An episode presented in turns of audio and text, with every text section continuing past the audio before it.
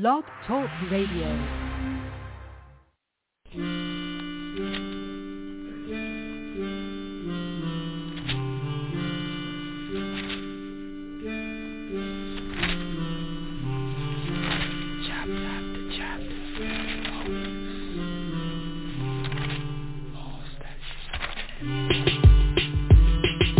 You on the Bible, Greek word, biblios, many books, taken through the ages, ageless, timeless, prophets, apostles, epistles, the gospel, the righteous, the hostile, the woeful, the wonderful. On the Sabbath days or on Sundays, it's easy to find me. It's most likely up in your churches where I might be. It's millions over this earth who would tell you that they like me, but realistically, half of them take what I say lightly. Yo, they just push me off the table like they don't need me. Uh-huh. Look me in my face like they don't see me. Granny's off the church and she won't leave me. Then she comes home from church, but she won't my name King James Version, born in 1611. I was made to teach brethren how to reach the kingdom of heaven.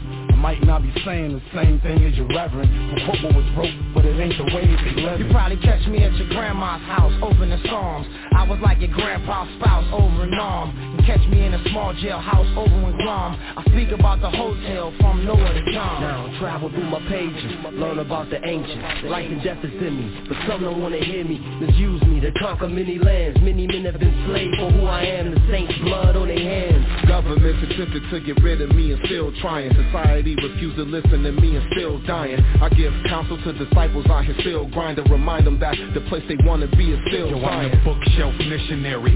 I could school the school books plus Dr. Seuss in the dictionary. What's written is power. I'm sitting in the parlor. I'm the only book closed, but I open at any hour. It's always a nappy head kid with a gold tooth with his hand on my head saying he swear to tell the whole truth. Yo, dude, they got me on a show called Dusty, living godly is a must, but don't nobody trust me. I teach about the old trails, mortars the bomb, seven plagues, seven seals, soldiers to swarm, rage in the field, soldiers, storms, the comings, the horns, you've been warned.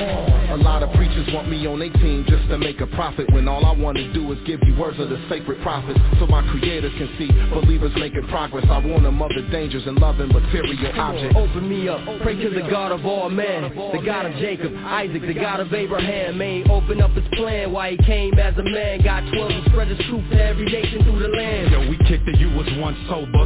But you won't show my name, cause when your friends came, you keep turning my front over. What's this on my back? Use me as a cup coaster, come closer, let me do my job like I'm supposed Yo, to. bro, it's 66 books in me, good and plenty. But up north they rip out pages to puff sensi. But the saints study intensely, cause there's riches in me. But to the wicked I ain't worth a And you can run around wildin', looking in the sky, or you can read me, choose life or die. Who's right but I, man, a tooth for an eye. The waters broke loose, now the fire's gonna fry. I'm the Bible, the Bible. I hold the keys to survival I'm here to strengthen God's saints and the warners I'm the Bible, the Bible. I'm telling you stop serving these idols Ain't no other God, the Lord holding that title I'm the Bible, the Bible. Original holy scrolls comfort lonely souls with the oracles of the moral I'm the Bible, the Bible. I'm trying to save many men, but any who pretend His kingdom they won't be getting there. I'm the number one selling book of all time. I'd have made billions, but if the people don't understand, I ain't happy. So come get with me, sit with me, and I'ma show you mysteries.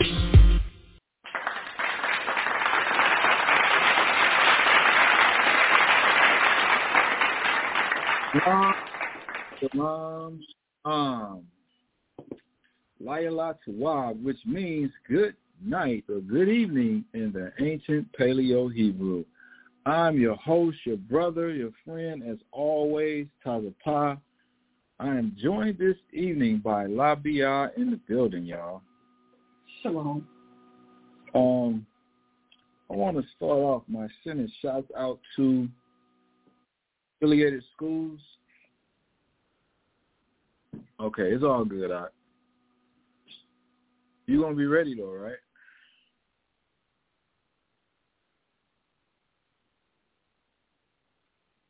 There you go. I'm ready, Con. I'm ready. I'm ready. I'm ready. I'm ready. All right, cool, cool. I want to uh, send shouts out to our affiliated schools, uh, the brothers here in San Antonio. Shouts out to Award, Shem Swan, and the crew. Uh, also, shouts out to our affiliated school up in VA, uh, Brother Kazakia, and the crew up there. Also, uh, the brother Partazop down in H-Town. uh, and the brothers, uh, the brothers also uh, up in Rochester, the brothers Zainala. Shouts out to our brothers and sisters in Canada, Albuquerque, and Cali, and shouts out to Kyle Cobb down in Guatemala. The kids is in the kitchen, y'all. That's why I'm laughing. They over uh making themselves food, talking about they want me to send shouts out to them. So shouts out to the kids, y'all. to reply ID. Honorable mentions. All right, y'all. So if it's the first time tuning into the show, uh, welcome, welcome, man, to Bible Talk, man. Uh, a little show that we've been doing for uh, over 10 years now, courtesy of the brother Mashaba uh, in his infinite wisdom. Uh, first came up with uh, Bible Talk, Blog Talk Radio, quite a few uh, number of years ago, many moons ago, man. But we've been holding it down, man. We've been pretty consistent. Uh, I want to send uh, the waters and thank yous out to all all that has supported us over the many years of Blog Talk Radio, man. Uh, big ups to all our listeners, our supporters, and um, shouts out to the 12 tribes scattered worldwide, man, throughout the globe, man. Shouts out to all our brothers and sisters, uh, whether you're affiliated uh, school-wise with us or not, man. You're an Israelite um, living day to day, man, in this wicked ass place, uh, trying to get yourself right, uh, trying to adhere to the, the laws, statutes, and commandments of the Most High and the principles of Christ. And shout out to you, brothers and sisters. Uh, also, uh, want to send shots out to uh, my cousin Devin, man. Chatted up with him a little bit today, man. He's in good spirits. He's doing well working on starting his own um, concrete pouring business, man. I hope the Most High blesses his hands and uh, keep him safe, man. So shout out to you, cuz. Michelle, did you send the link out yet? If you haven't, uh, I, I, I, did this morning. I sent out this morning. I sent out this morning. Did you? Okay, let me look.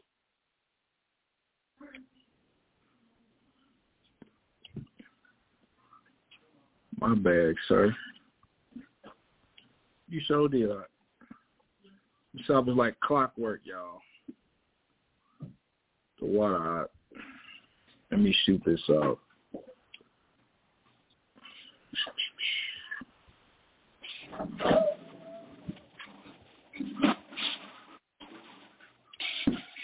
All right, y'all. Let's go ahead and get to it. Uh, let's see Matthew chapter 6 and verse 9.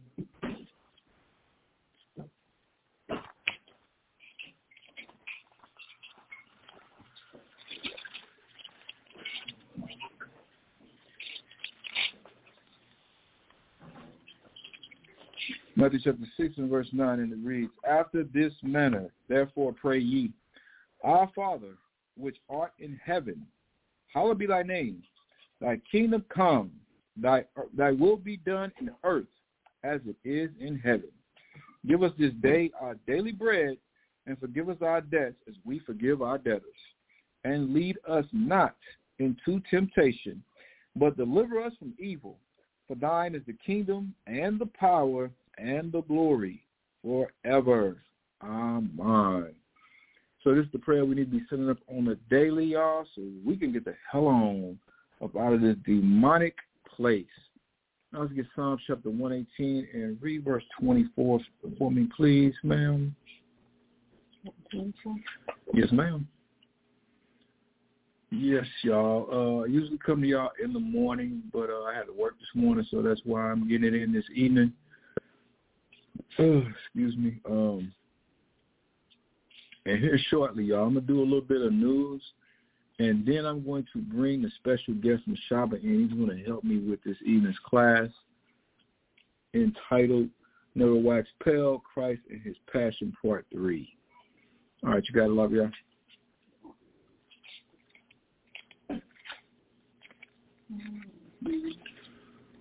Come on, love y'all. Act like you know the Bible. It'd be like Psalm chapter 118, it'd be like verse 24. It'd be like Tyler ain't teaching that woman nothing. This is the day which the Lord has made. What? Tell them where you at.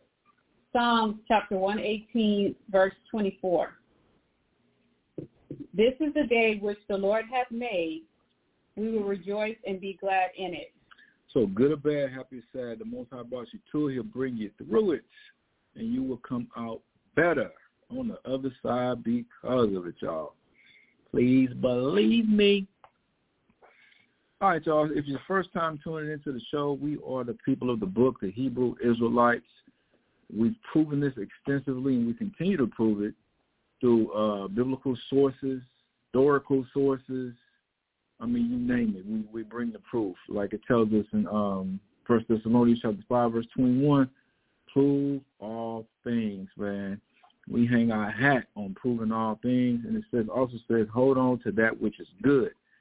And the thing we know is good, which is loosely referred to, and I don't have any objections with this this uh, AKA it goes by the good book. I have no objections with that because it is in fact a very good book, and it is a book of instructions, a book of practicalities, a beautiful book, man, and everybody wants to claim for themselves, but it only was written for one people by one people, and that people being us so-called blacks, Hispanics, and Native Americans that are scattered throughout the four corners of the globe, specifically here in the Western Hemisphere, aka as the Israelites, man. Yes, we are indeed. I know people don't know us. The world doesn't know us as Israelites, but we are, in fact, the people of the book, man. So I do about an hour of news, current events, sometimes get on the soapbox, and then I go into the class, man. And like I told you, I have a special guest, Michelle, coming up to join me in the second hour. It might be a little bit sooner, actually, because I don't have a lot of news because uh, I was kind of pressed for time, man. It's been a very busy day. Anyway, let's dive into uh, some of these stories. I'm guessing that uh, is not joining us this evening. I'm not sure she could be there. She's uh, under the weather. I you? Uh, okay. Making dinner. All right. All right. Uh, like I said, Arkai is not feeling the best, y'all. She thinks she might have the cocoa uh, which leads me to my first article, y'all. let you read this, lobby, y'all. And speaking of which, man, I hope everybody is healthy, man. I hope hope everybody's healthy. Hope everybody is safe. And I want to say, uh, the water, man. Thank y'all for sending up prayers for the sister Abadiah. The sister is doing much better, and she had COVID. Um, and I think she told me she was down for like a week or so.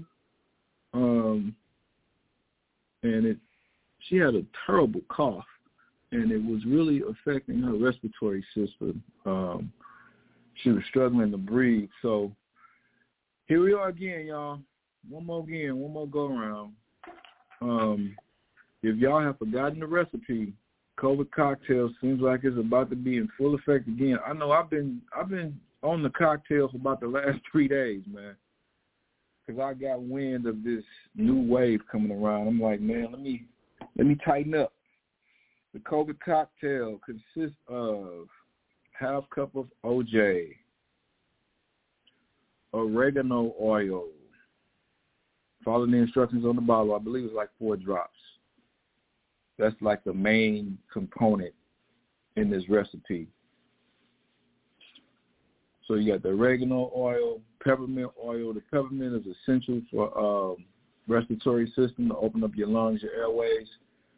As a matter of fact, uh, I suggested to the sister Abadiah that she get a brown paper bag and throw a couple drops in the bag, you know, to her tolerance level, and put the bag over her uh, mouth and nose, and inhale and exhale. It'd be like her giving a um, having a breathing treatment but a natural breathing treatment instead of all the other uh, foreign medicines that Esau recommends when you're having breathing issues.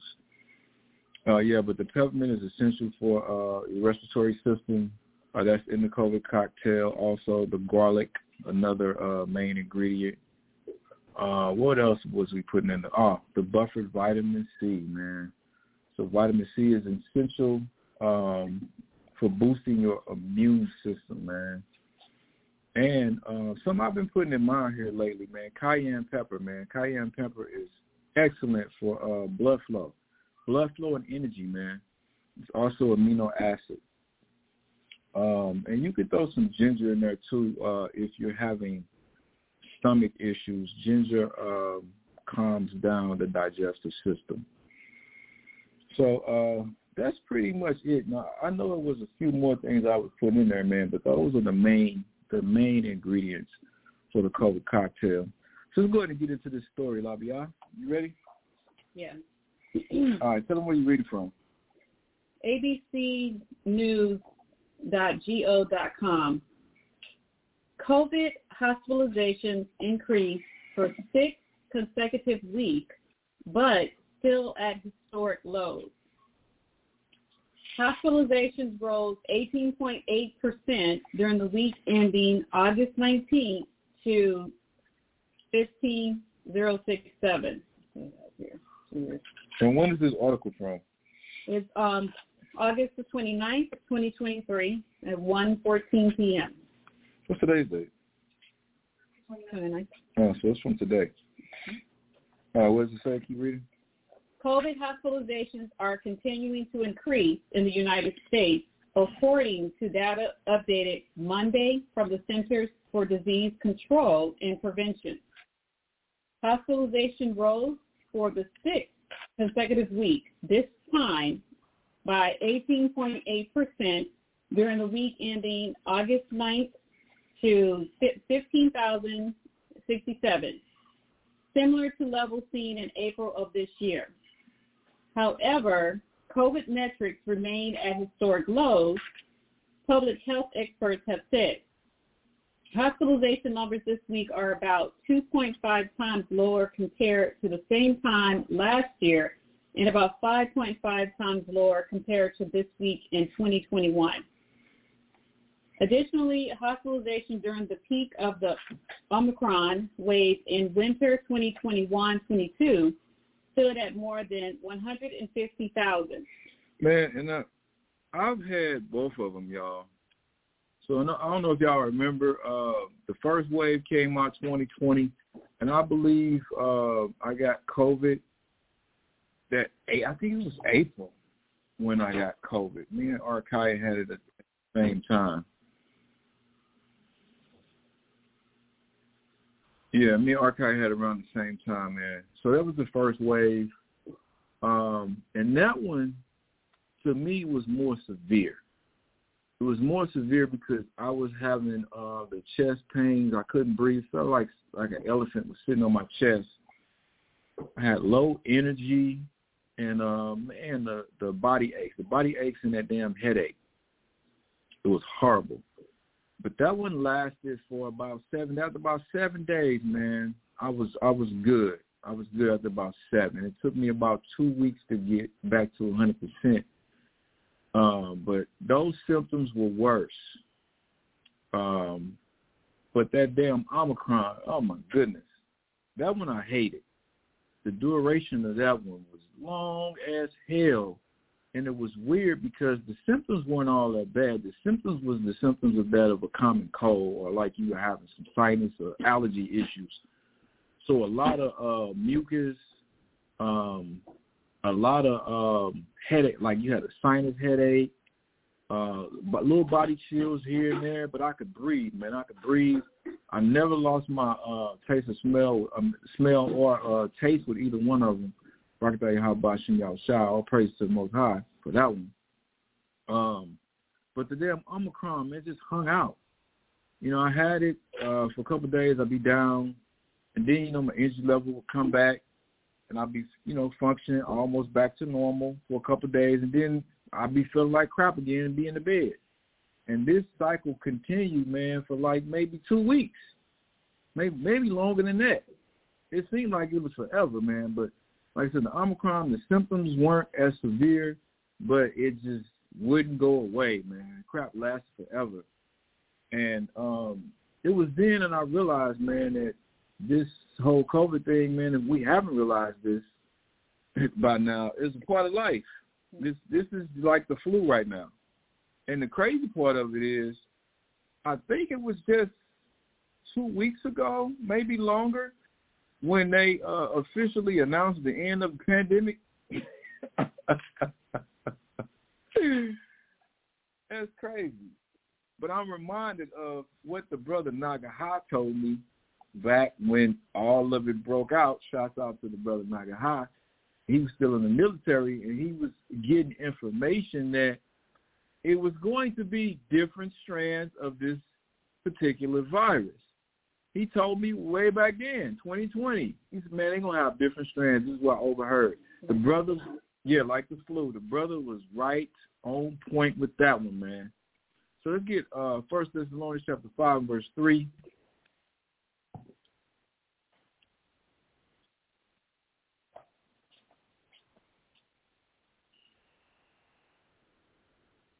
You got that? Mm-hmm. Read it. First Thessalonians chapter five verse three. For when they shall say peace and safety, they're gonna say what? Peace and safety. Oh, the pandemic is over.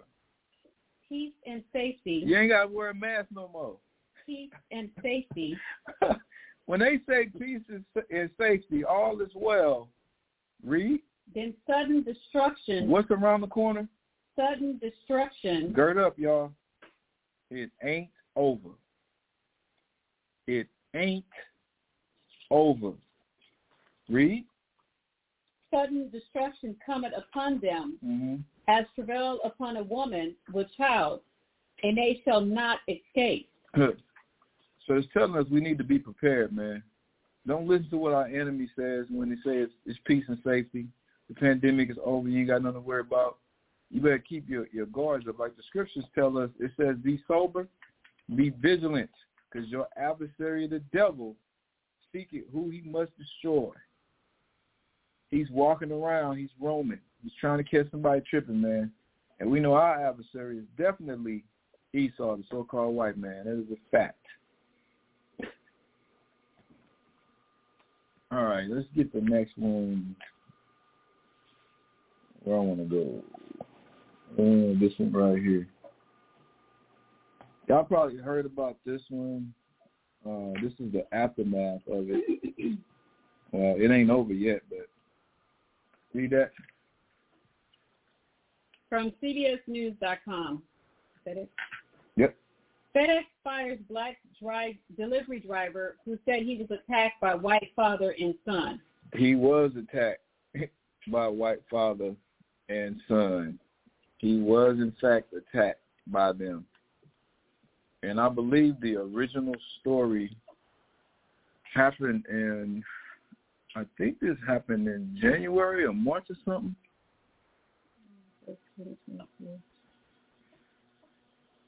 It says what? 2022? Oh, that happened last year. Okay. So this brother now is suing FedEx because they fired him from my understanding, he was um,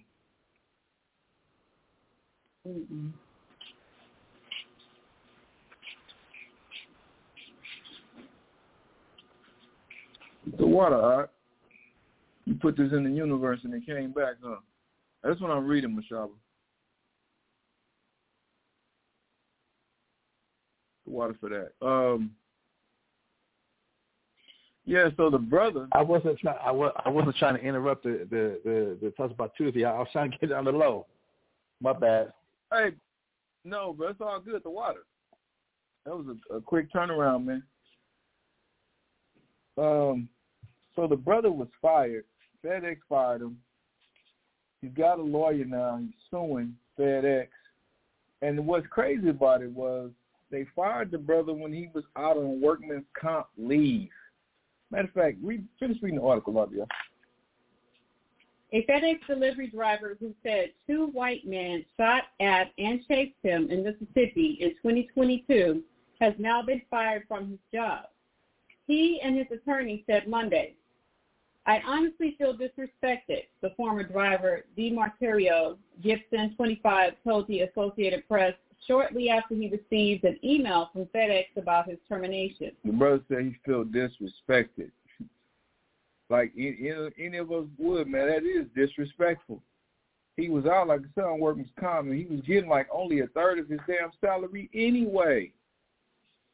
And you would think them clowns would have been like, you know, let me let's fully compensate this brother for pain and suffering, for all the stuff that he's been through. You know, because if he wasn't working for us, this never would have happened to him in the first damn place. But Esau don't think like that. We don't. Meredith Miller, manager of Global Network Communications for FedEx, confirmed Monday that Mr. Gibson is no longer employed at FedEx, but did not respond to other questions from AP. A Mississippi judge on August 17th cited police errors in declaring a mistrial for the father and son charged in the attack. They they declared a what? A mistrial. So the dude and and his daddy, his pappy, go to court, and the um the police, from what I heard, messed the evidence up, mm-hmm. and they declared a damn mistrial. Mississippi man, listen. I ain't trying to um throw salt in the wound of brothers because you can't you can't control where you was born at. But man, I don't know how brothers is uh, living, and I ain't trying to say the rest of the country is no better. but every every person I know, every brother I know, sister I know from Mississippi, they hate the hell out of Mississippi, and they got stories about Mississippi, and they would tell you don't go to Mississippi. I really I don't know how our people is still messing around in Mississippi, man. I don't I don't get that one. Like I said, you can't you can't control where you was born at, and eh, it the rest of the country ain't no damn better. But when I think of Mississippi, I just automatically think of crosses burning, sheets war on Esau's head, the movie Mississippi Burning, uh, anything dealing with segregation, lynching, and killing niggas, I automatically think about Mississippi, man. Like Mississippi is the poster child for black, Hispanic, and Native, Native American oppression, brutality, and murder. You know, they they you know the all those lynching uh pictures that we see, they might as well have on the picture like at the bottom in the uh small print sponsored by Mississippi. Cause I ain't lying. When I think of this stuff, I think of Mississippi just automatically, and that ain't true. That's not true, man. Cause and I got to do more research. I'm gonna put this together, y'all, because I see this every time, almost every time I go to work, because we go back and forth to uh the valley a lot. And I was telling my family about it, man. All the damn cotton fields I see, 37. I mean, it is like loads and loads of cotton all throughout uh, going down 37, all the way down to damn uh, to McAllen, man cotton fields for days. And this is the harvest season, so I see that all the cotton curled up in those big uh, yellow barrels. You'll see it off the side of the highway. But uh, when I seen them, I'm like, wow. Which which just goes to show that they had Issachar, the tribe of Issachar, who loosely refers to as Mexican, down there picking cotton as well as us like I say, I'm gonna do some research and put all put it all together and bring it out, man. But the the proof is what I see off the highway, man. Anyway, going back to this story, his brother's fired uh, from his job. Continue with this uh, the article, Labia. So it says a Mississippi judge on August the 17th cited police errors in declaring a mistrial for the father and son charged in the attack. A detective testified about failing to give prosecutors and defense attorneys a copy of a videotaped police interview with Gibson. You hear this, man? It's like, damn, you you go to trial and you're looking for some some justice, and the whole system is against you. the whole thing is rigged. The whole thing is rigged, man. And they declare a mistrial. On. Carlos Moore, an attorney who has represented Gibson in a civil lawsuit, provided AP with a copy of an email Gibson received from FedEx on Monday. It said Gibson's employment was terminated July 26th, and the company attempted to deliver a letter and documents to him about the termination July 31st. What? Read that again. Gibson's employment was terminated July 26th. July 26th, he was terminated. And the company attempted to deliver a letter and documents to him about the termination July 31st. Wow. But they did it by email. Wow. Email. See, Hope we really listening to this, man. This is how we get treated across the board. And this is just the stuff that's coming out. What about all the incidents of this type of dealing, these type of dealings that go on nationwide that we don't even hear about, man?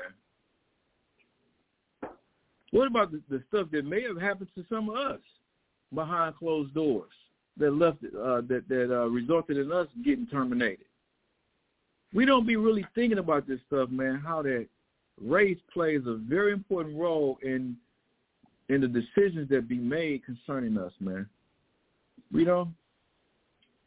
It says FedEx fired Gibson because he did not accept a part-time, non-courier job that the company offered in mid-July. Oh, they did that old trick. Tried to make him go back to work. because in their mind, we ain't paying this nigga for sitting around doing nothing. You gonna have to take some type of job. Reno? Moore said, adding that he did not know whether the company gave Gibson a deadline to accept. They can't tell me when I should be ready to come back, Gibson said. Workers' comp therapy, uh, workers' comp therapy, trouble sleeping. Gibson said he has been on workers' compensation leave at about one-third of his stint shortly after he reported the attack to police in Brookhaven, Mississippi on the night it allegedly happened, January 24, 2022. And they gave this brother only a third of his pay, and they want him to go back to work and take a, a part-time position. Because, like I said, in their mind, they ain't paying this nigga just to sit at home and do nothing. And just really uh, downplaying his trauma. Like, man, I got shot at. And then it's crazy. I don't know if it says in this article, but the stuff I ran across concerning this incident talked about how UPS had this brother delivering packages in some type of unmarked uh, van. It was like a Hertz van or something. It, some they rented from a, a rental car place, and they they really set this brother up for failure. And this brother ran for his life. Shai. He escaped he escaped, but got ended up getting wounded. And you don't think this brother's traumatized, man? And you want to send him back to work? But this just goes to show us, man, what they think about us. It's like if you I don't know if y'all ever seen uh School Daze. not School Daze, um, Mookie. Um, do the right thing. Do the right thing. Y'all remember the segment in which um, they were they were all these racial slants they were saying. They was talking about you gold chain, best 360 degrees basketball dunking, hitsu spade mooling y'all, go to bleep back to Africa. And I'm reminded of that because I remember Ice Cube on one of his songs sampled that. He said, "Here's what they think about you. Here's what they think about you." That's what really what they think about us, man. I don't know if y'all know this. This is what they actually think about us. And there's countless information out now, uh, especially in the healthcare, that shows how they downplay our pain, but they always have downplayed our pain, thinking that we don't feel like we're we're just um, numb to pain, man. Like we don't experience the same things that everybody else experiences when it comes to pain and suffering, man. But we do. We don't. Gibson was not injured in the shooting or chase, but said Monday that he has been in therapy to deal with anxiety because of it. He said he still has trouble sleeping. Braden Case and his father, Gregory Case, are charged with attempted first-degree murder, conspiracy, conspiracy, and shooting into the vehicle driven by Gibson. Prosecutors said they intend to schedule a new trial for the two men who remain out on bond. A court official said the judge's docket is full through December. Wow. But these these murderers on bond, and I say murderers, man, this ain't the first time they did something like this. This is not the first time they did something like this father and son duo. They they didn't they didn't have a lot of uh nigger outings. Shoot a nigger. This is not their first time. Let's get uh let's get Mark thirteen and thirteen.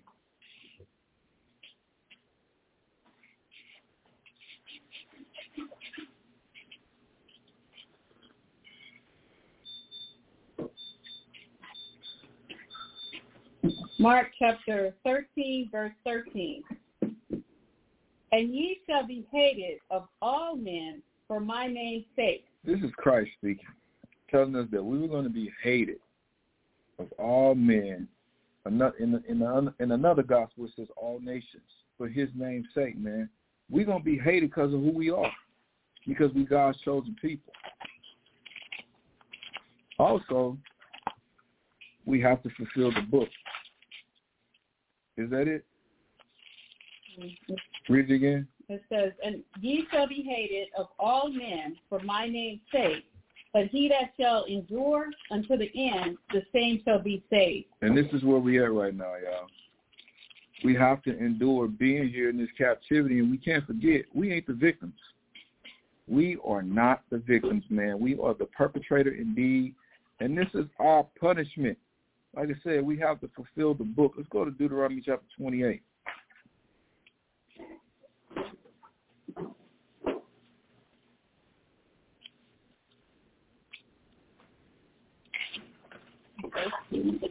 I want verse uh, 25.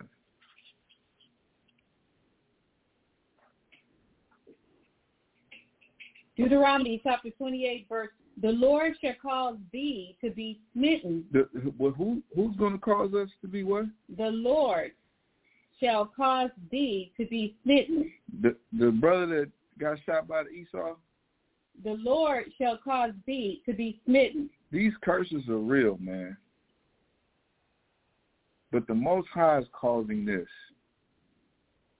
Now, why is the Most High doing this to us? Matter of fact, hold that and jump up to verse 15 let's read it in context. So people won't say, uh, with Tyler Party, you twisting stuff. God is love. You know, all the Christian talk. Read this. Deuteronomy chapter 28, verse 15.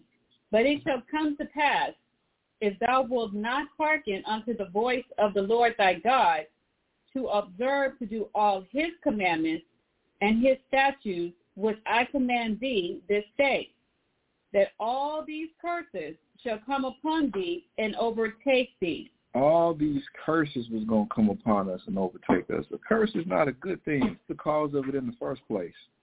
We won't listen. And this is consistent with our people, man. You talk about black and brown people. This is the one thing we known for, man. We won't listen. And it's crazy. You can see this in your child. How damn hard headed are your kids? They don't listen. They think they know every damn thing, man. as little black and brown children. This is our nation as a whole, man. We got all the answers. Can't nobody tell us nothing until something bad happens. Until something bad happens, now we want to talk. Now we want to listen. Now conversation has to be held. But the whole time I was running around doing me, I didn't want to listen to nothing. We are definitely the people of the Bible, man. If we're not the Israelites, there are none. There are no Israelites in the world. Now jump back to verse 25. The Lord shall cause thee to be smitten before thine enemies. Mm-hmm. Thou shalt go out one way against them and flee seven ways before them, and shall be re- removed into all the kingdoms of the earth. And the Most High scattered us through all the kingdoms of the earth. He told us wherever we went, man, we were going to be going through these curses, man. So this is not something special. This is not something that's unique that pertains to a few of us. It pertains to all of us as a whole, man. I just want to bring this out, man, to show us that this is why these things be happening to brothers, man. It ain't just a coincidence. It ain't just regular old racism. This is the hand of the Most High, man, on his people, trying to get his people in order.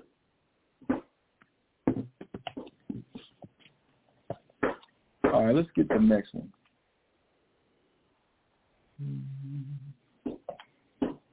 Hold on, y'all. I got a lot of stuff open. All right, here we go. All right, tell me where you're reading from. NPR.org. You're not welcome here. DeSantis booed at vigil for Jacksonville shooting victim. Updated August the 28th, 2023 at 9.59 p.m. So I don't know if y'all heard about this. Some Edomite went to a Dollar General, was it, or Family Dollar? Dollar General in the hood in Florida. What? It was in Jacksonville, right? Jacksonville, Florida. Our old stomping ground, right, Michelle? Man, I was surprised when we went to Jacksonville too. It is so many Judites in Jacksonville. It is a lot. God, God, God. It, it's this is one of the da- most dangerous hoods in America now. Con, uh, con, and he, you said now. I could have sworn it was back then too.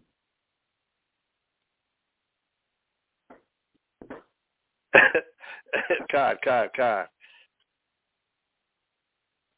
Big city, y'all. A lot of Judites there, man. A lot of good people in Jacksonville. I had a, a good time there, seeing a lot of black folks. They they kept mistaking me for somebody. I forgot who it was, but apparently this dude played football and had dreadlocks, and I looked like him. cool brothers and sisters out there, though, man. Jacksonville, but uh, one of the dangerous cities, most dangerous cities in America, where this shooting happened. Read on an article. Florida Governor Ron DeSantis was booed and heckled on Sunday while attending a prayer vigil, vigil in Jacksonville for the three victims killed in what authorities say was a racially motivated attack at a local Dollar General.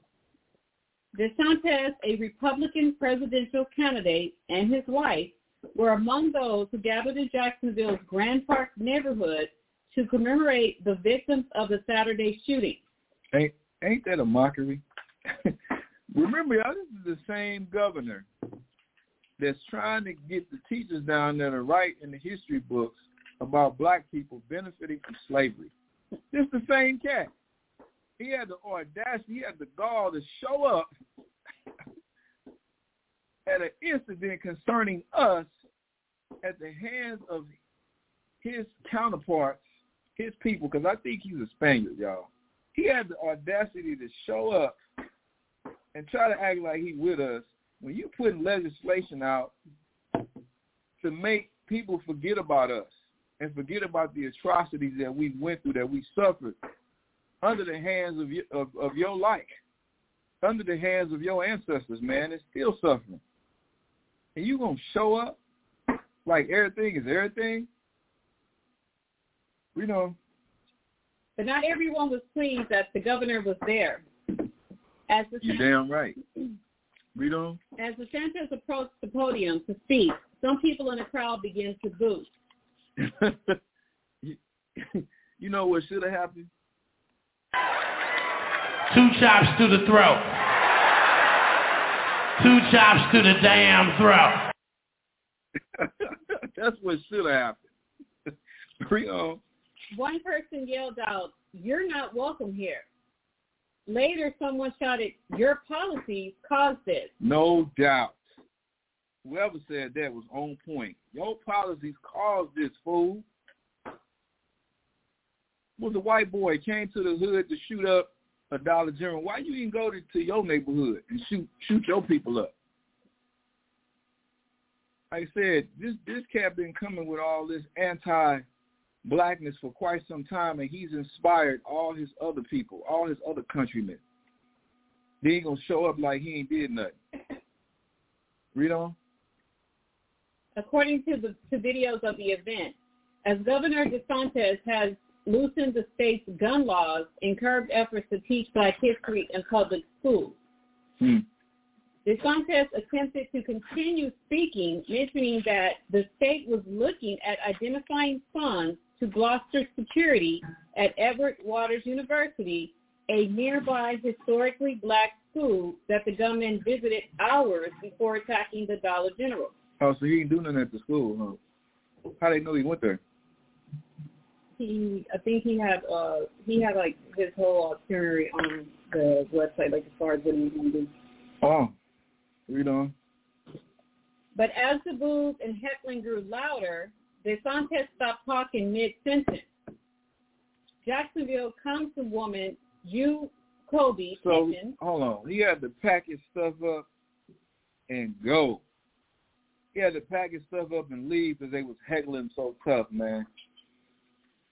I was glad to hear about this, man. I was glad to hear our people standing up. Before you read the rest of this, get Genesis chapter 49. And let's start at verse 9.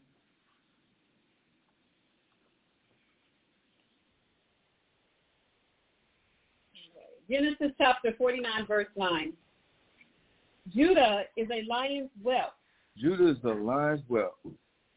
Conquering lion of Judah, man. That's the symbol for the, for the Judites. The conquering lion. Read. hmm From the prey, my son, thou art gone up. He stooped down.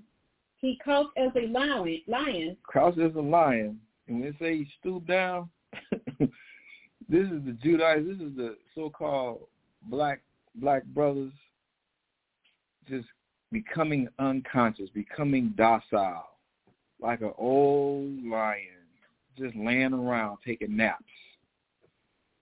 And this is what our people have become, man. Specifically, the, the tribe of Judah. And I'm, I'm gonna tell you why I'm talking about Judah in, in particular right here. Read on. He crouched, crouched as a lion, and as an old lion, As an old lion, laying around farting, taking naps, and and uh having intercourse. That's what old lions do, man. I forgot this the uh the, the statistics or the information about lions, but they said that they have a lot of intercourse throughout the day. so they're just having sex and taking naps. Read on. who shall rouse him up? Who shall what? Rouse him up. Who shall rouse him up? This is what we waiting on, y'all. we waiting for the tribe of Judah to fully wake up and get locked in so we can get the hell on, man. Read verse 8. Verse 8. Judah, thou art he whom thy brethren shall praise. Y'all see? and and this is what this is what all, all of us do. All the other tribes praise Judah. We're looking at Judah to see what Judah's doing. Y'all remember, take it back, man, to the the uh, the turbulent '60s, the Black Panther Party, and then shortly after the Black Panther Party, you had what? The Brown Berets, which was the the the, the uh, Hispanic tribes gathering in, fighting for equality and freedom. Following the leader, who though? Judah. Following the leader, Judah, man. Then you had uh, Che Che Che Che Guevara. He him him and his campaign for equality, for to be a revolutionary or revolutionist. But where he get it from? The Panthers. Everybody wait on Judah to see what Judah gonna do, man. This is why when I was reading, I'm like, man, look at Judah standing up, man, standing up, rising up, shutting this politician down. But it was short lived. Read on in the article, please, Labia. Jacksonville.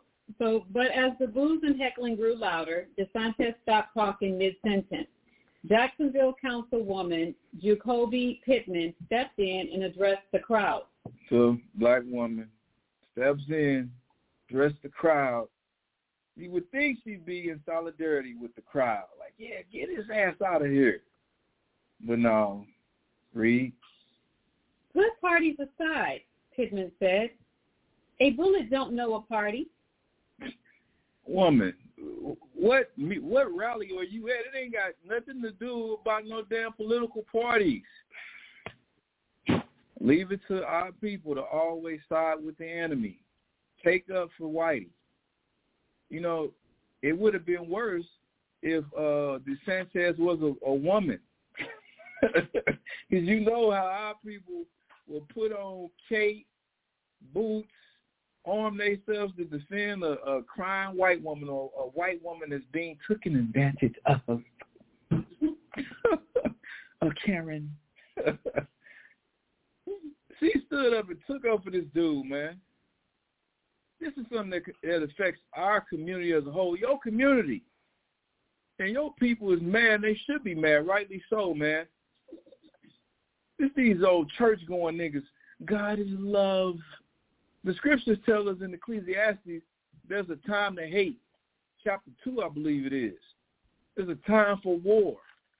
There's a time, there's a time for everything under the heavens, it says. Our, our people always, oh, let's be peaceful.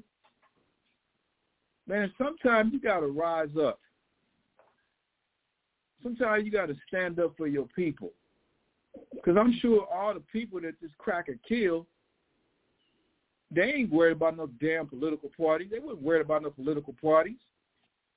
They was trying to make it home from damn Dollar General, which is they put in every ghetto the cheapest damn uh, store, Dollar General, where you can go get the dollar this and dollar that for the low low, because we living in what oppression. And your little boot licking ass is gonna stand up and take up for the ones that's oppressing us. This is our people, man. Like I said, we the people of the book. Ain't none. It's been done countless times. Ain't nothing new under the sun, man. I was going over my class Thursday about how the Israelites uh, joined hands with the heathen during the time of the Maccabees and wanted to have, open up a place of exercise and call themselves Antiochians under uh, under the name of Antiochus Epiphanes. Nothing new, man. Nothing new. All right, y'all. This is all the. Uh, was there more to that article? Yeah. Okay, read read with the rest of the stuff. The the uh, the K Crusader had to say. The put parties aside, Pittman said, a bullet don't know a party. Uh, DeSantis' office did not respond to a request for comment on Monday. You bet your ass they didn't. The governor's office directed one million toward campus security at Edward Waters University and 100,000 to support the families of the three shooting victims. Uh, yeah. that that could never restore us, man. It's supposed to be their form of uh low end reparations or something. Come on, man, stop. Anyway, y'all, I'm gonna take a brief intermission, and we're gonna come back on the other side of this break uh, with Brother Mashaba, and we're gonna break down the uh, the time of Christ's uh, death and his resurrection. So y'all stay tuned. We'll be right back.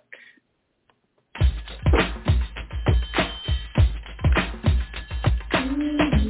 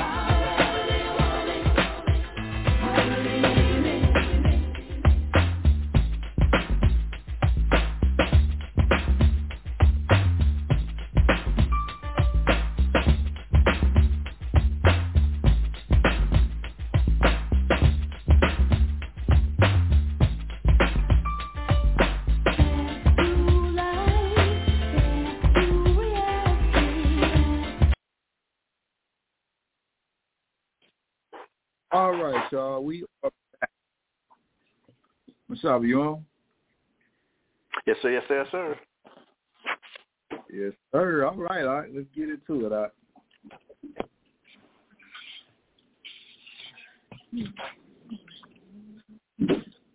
What we doing? All right, all right, all right, all right.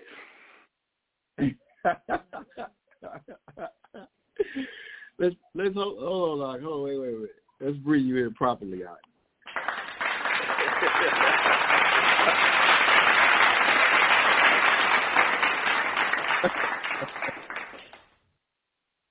All Gonna right, learn all today. right, all right.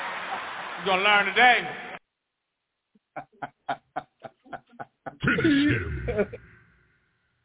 yes,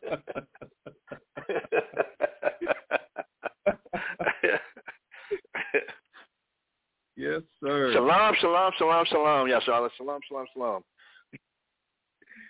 Hey, uh, uh, just just a quick reminder uh, for everybody who might be listening through the web browser or if you uh, listening live through uh, through the call-in, um, the chat room is up. All right, if you go to uh, www.blogtalkradio.com, pull the web page up. If, especially if you're going through your web browser, pull the web page up. Go to the search box, type in Mashaba, M-A-S-H-A-H-B-A.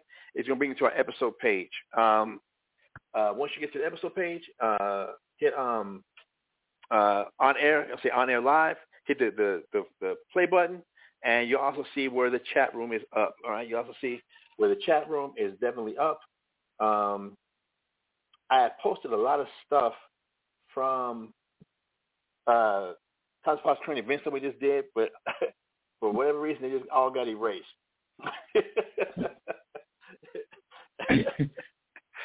All good. All right. I'm, I'm on here too. It's all good. I did.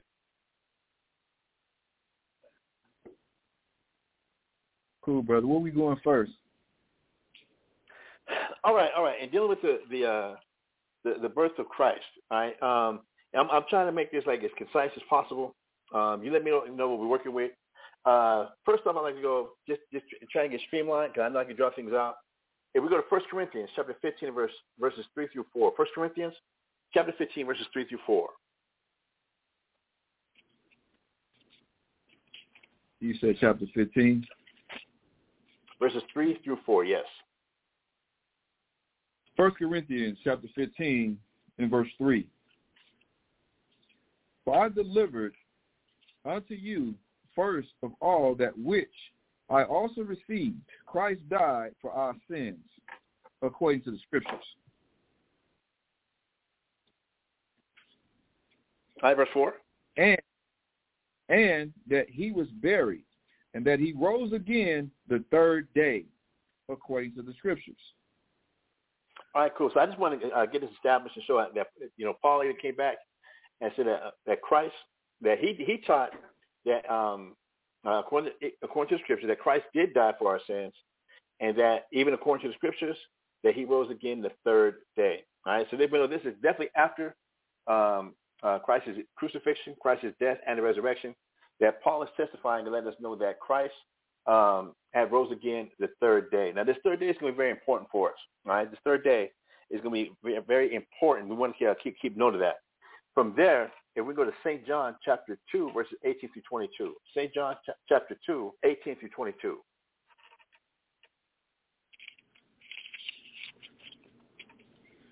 St. John chapter 2 and verse 18. Then answered the Jews and said unto him, What sign shewest thou unto us, seeing that thou doest these things? And Jesus answered and said unto them, Destroy this temple, and in three days I will raise it up. And we're going to be through verse 22. Oh, my bad. Verse 20. Then said the Jews, Forty and six years was this temple in building, and wilt thou rear it up in three days? But he spake of the temple of his body. When therefore he was risen from the dead, his disciples remembered that he had said this unto them, and they believed the scripture and the word which Jesus had said. All right, cool. So uh, again, we have Christ giving a, um, a, a foreshadowing or prophecy uh, in an allegory form. And I know that, uh, the brother Tasha Five went over. He did a, a class about allegories and, and metaphors, how, how the Most High speaks. But he, here he gave a parable, an allegory, a metaphor uh, about the temple being destroyed, and in three days it's going to be risen back up, uh, and our people being the very uh, verbatim, uh, literal uh, people that we that we have a tendency to be. We thought he was being again literal in this case, and he wasn't. All right, that and the temple being uh, being rebuilt in three days, he's referring to his body, referring to himself, and that he would be dead for three days. That he was going to die, and that uh, he would be dead for three days, and then he uh, would, would resurrect. All right. From there, uh, can we please go to Matthew chapter 16 and verse 21?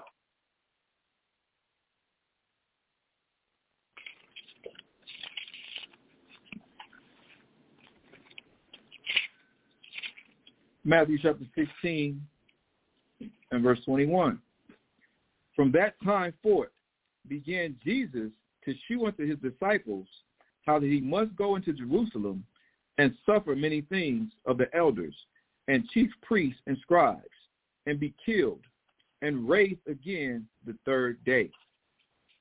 So now, now we have that that in uh, St. John chapter 2, we have where Christ gave a, a, a prophecy or foreshadowing, a prophecy about um, he's going to die, and after three days he's going to be raised again. This here now, Matthew chapter 16, is when he's on his way to uh, Jerusalem for the Passover, uh, which was going to be the, the Last Supper. Um, and he's let them know that, yeah, he's going to have to go to Jerusalem and suffer uh, many things of the elders and chief priests and scribes and be killed and be raised again the third day. All right? Let's stay in the book of Matthew and go to Matthew chapter 17, verses 22 and 23.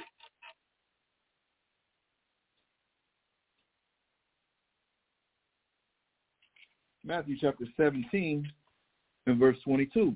And while they abode in Galilee, Jesus said unto them, The Son of Man shall be shall be betrayed into the hands of men, and they shall kill him, and the third day he shall be risen again and they were exceedingly sorrowful. All right, so we're seeing again now, just one chapter later, that Christ is again prophesying and letting the disciples know, the apostles know, that yes, he's going to have to die. Now, one thing we kind of want to take note of is that, especially in, in Matthew chapter 16, Christ had just asked the disciples who people said uh, thought he was.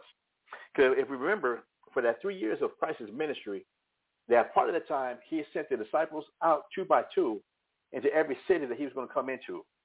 Um, so he dispersed them. They weren't with him the whole three years uh, while while he was teaching, but they, they were they went to all the different cities within uh, uh, within the, the land of Israel. So they all came back together, and then Christ is getting a report from them about about their travels, about what was going on, and they they was telling Christ about all the miracles uh, that they performed and, and their adventures and, and things that happened. And he's getting all these reports from everybody. And then he just asked the disciples after, they're like, cool. So who do people say that I am? And he said, well, some people think you're John the Baptist, come back. Well, some people think you're, you're Elijah, come back. Some people that you're Jeremiah, one of the prophets.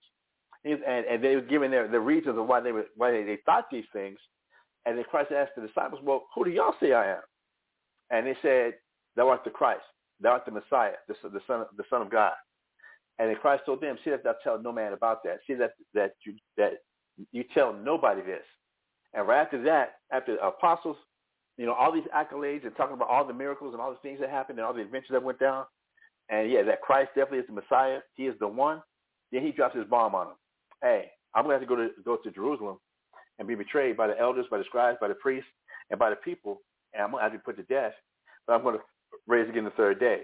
And after that, they be bewildered, like, hold up, all these miracles we saw you perform, walking on water, um, you know, walking through walls, healing people the way you was healing people, feeding 10,000 here, 5,000 here, 6,000 here. You said, but you're going to die. No, they weren't trying to hear that. So now he has to come back again and, and, give, and, and warn them again. I'm going to be betrayed into the hands of men. Uh, Matthew chapter 17, verse 22. I'm going to be betrayed to the hands of men. They're going to kill me, but I'm going to rise again the third day. And again, the disciples the apostles were exceedingly sad because, like what Todd has been going over, the Israelites were looking for the Savior. We were looking for the Messiah. Um, I, for the classes Tyler has been going over, excellent classes. I just want to add to a little bit that we also were very familiar with the book of Daniel. As much as they were, we were familiar with all the rest of the scriptures uh, of the Old Testament and the Torah. One thing we were very familiar with was the writings of Daniel, because it, it's only in the hmm. book of Daniel where it actually mentions the, the word Messiah by name. The, the, the word and the word Messiah means anointed. It mentions him by name, and that the Messiah was going to come at the end of the fourth kingdom. Now, from, from that time, it was always understood that Daniel, um, uh, Shadrach, Meshach, and Abednego, and the, the elite of Israel that were carried away into Babylon uh, during the time of Nebuchadnezzar. After the Babylonians was the Persian and Medes. After the Persian and Medes was the Greeks and the Romans, uh, was the Greeks, and then the Romans. That the Romans was the fourth kingdom that was that was uh, referred to in Daniel the second chapter. The fourth king referred to in Daniel the seventh chapter. Um, it was the the there's going to be the rough goat uh, and and the and the and the, uh, the other other kingdom coming in Daniel the eighth chapter. So we we were looking for this and know that the Messiah was coming as well as other scriptures, but we were looking for this. So now for Christ to be here during the time of the Roman Empire, um, and he is the Messiah, according to, their understanding of the scriptures, like like Todd Five uh, was given an understanding about uh, Judas Iscariot being that assassin being a zealot, that cool, it's time to set it off. That the Messiah is here. You are definitely the Messiah. Hey, nobody doing what you're doing with the with the miracles and the power. The way you're doing this, you got to be the man. You got to be the one. You're going to deliver us from this fourth kingdom because that's even what the prophecies say. But what, we, what wasn't being put together was all the prophecies about how Christ was going to have to suffer. A lot of the a lot of the Psalms, Psalm chapter 22, Isaiah chapter 52, Isaiah chapter 53, um, that there was a, a lot of scriptures that did talk about how the Messiah was going to have to suffer and be put to death. That his soul, his spirit won't be left in hell. His soul, his spirit was going uh, was not going to see his body was not going to see corruption or, or, decompose. That there was a lot of these, these those scriptures that that were not being put together and linked. this is what Christ had to, had to tell us in Matthew chapter five. Think not I'm come destroy the law of the prophets. I came not to destroy, but to fulfill. That there's still like until Shiloh come, Israel had to fall first. We and then we we still had to catch the prophecies of, of being uh, carried away in captivity uh, over here to the uh, to a land far off or near. That we had to come into uh, to the Americas, uh, Arsareth, and that was going to be here where it was said we're not the children of the Most High. That here will be called the children of the Most High. So there was still a lot of prophecies that had to take place.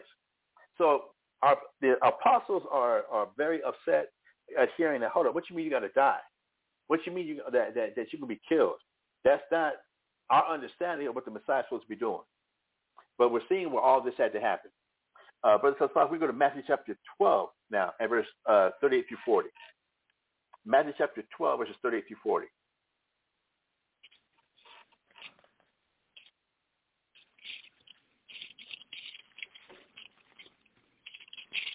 Matthew chapter 12, and verse 38. Then certain of the scribes and of the Pharisees answered, saying, We would see a sign from thee. But he answered and said unto them, An evil and adulterous generation seeketh after a sign, and there shall no sign be given to it, but the sign of the prophet Jonas. For as Jonas was three days and three nights in the whale's belly, so shall the Son of Man be three days and three nights in the earth. In, I'm sorry, in the heart of the earth. So the Pharisees and Sadducees wanted Christ to perform a miracle, like like like he was a, a, a some David Blaine type of, of, of individual, whatever, uh, trying to and, and almost trying to mock him. And he said, "Look, only a, an evil and adulterous generation seeks after seeks after a sign. That for all the teaching that, that I've done, for all the understanding I'm giving y'all, that y'all still looking for signs, y'all still looking for me to do tricks and, and wonders. That ain't gonna happen. Only evil people are going to look for that. The only sign that's going to be given, though, is the sign of the prophet Jonas. For as Jonas was three days and three nights in the whale's belly, uh, verse uh, verse 40, so shall the Son of Man be three days and three nights in the heart of the earth. He's going to be dead for three days and three nights. From there, let's pick up with Matthew chapter 16, verses 1 through 4. Once again, Matthew chapter 16, verses 1 through 4.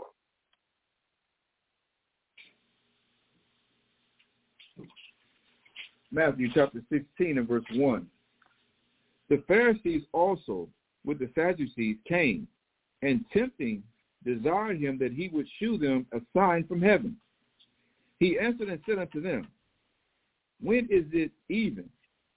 Ye say, It will be fair weather, for the sky is red. And in the morning it will be foul weather today, for the sky is red and lowering.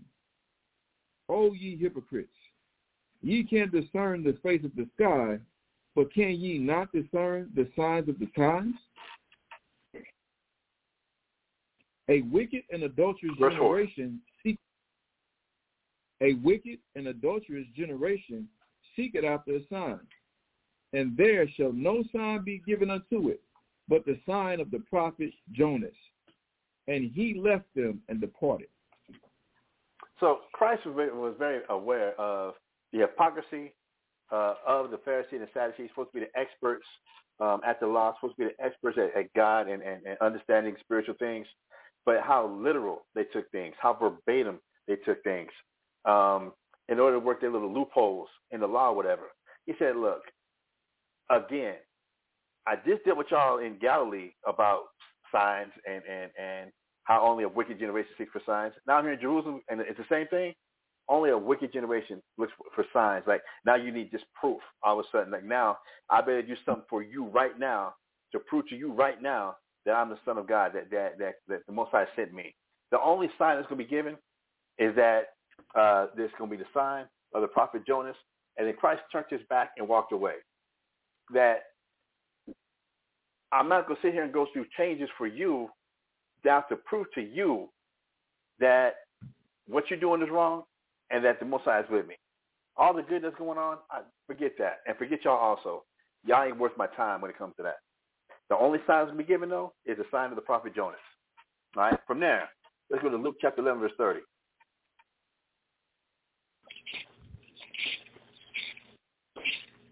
Luke chapter 11, verse 30. For as Jonas was a sign unto the, unto the Ninevites, so shall also the Son of Man be to this generation. So again, I just want to get this again also, that for as Jonas was a sign unto the Ninevites, so shall the Son of Man be to this generation. And again, so what was the sign of Jonah to Ninevites? That he was in the well in the bell for that three days and for three nights. Now, the reason we, what I'm trying to establish here, hopefully that I've been able to do that with the help of Brother Tazapah, is to show that three days um, was going to be the sign given of how long Christ is going to be in the earth, how long Christ is going to be dead. Now, many of us have been taught that, and we, we understand Easter Sunday, but then they also call it Good Friday. That supposedly Christ died on Good Friday. Why, why this, if Christ died on, on Friday, that'd be good, but suppose he died on Good Friday and he rose Easter Sunday. Well, we're going to do a little bit of math. Before we get there, though, we need to do just a few things real quick. Let's go to Mark chapter 15, verses 33 and 34.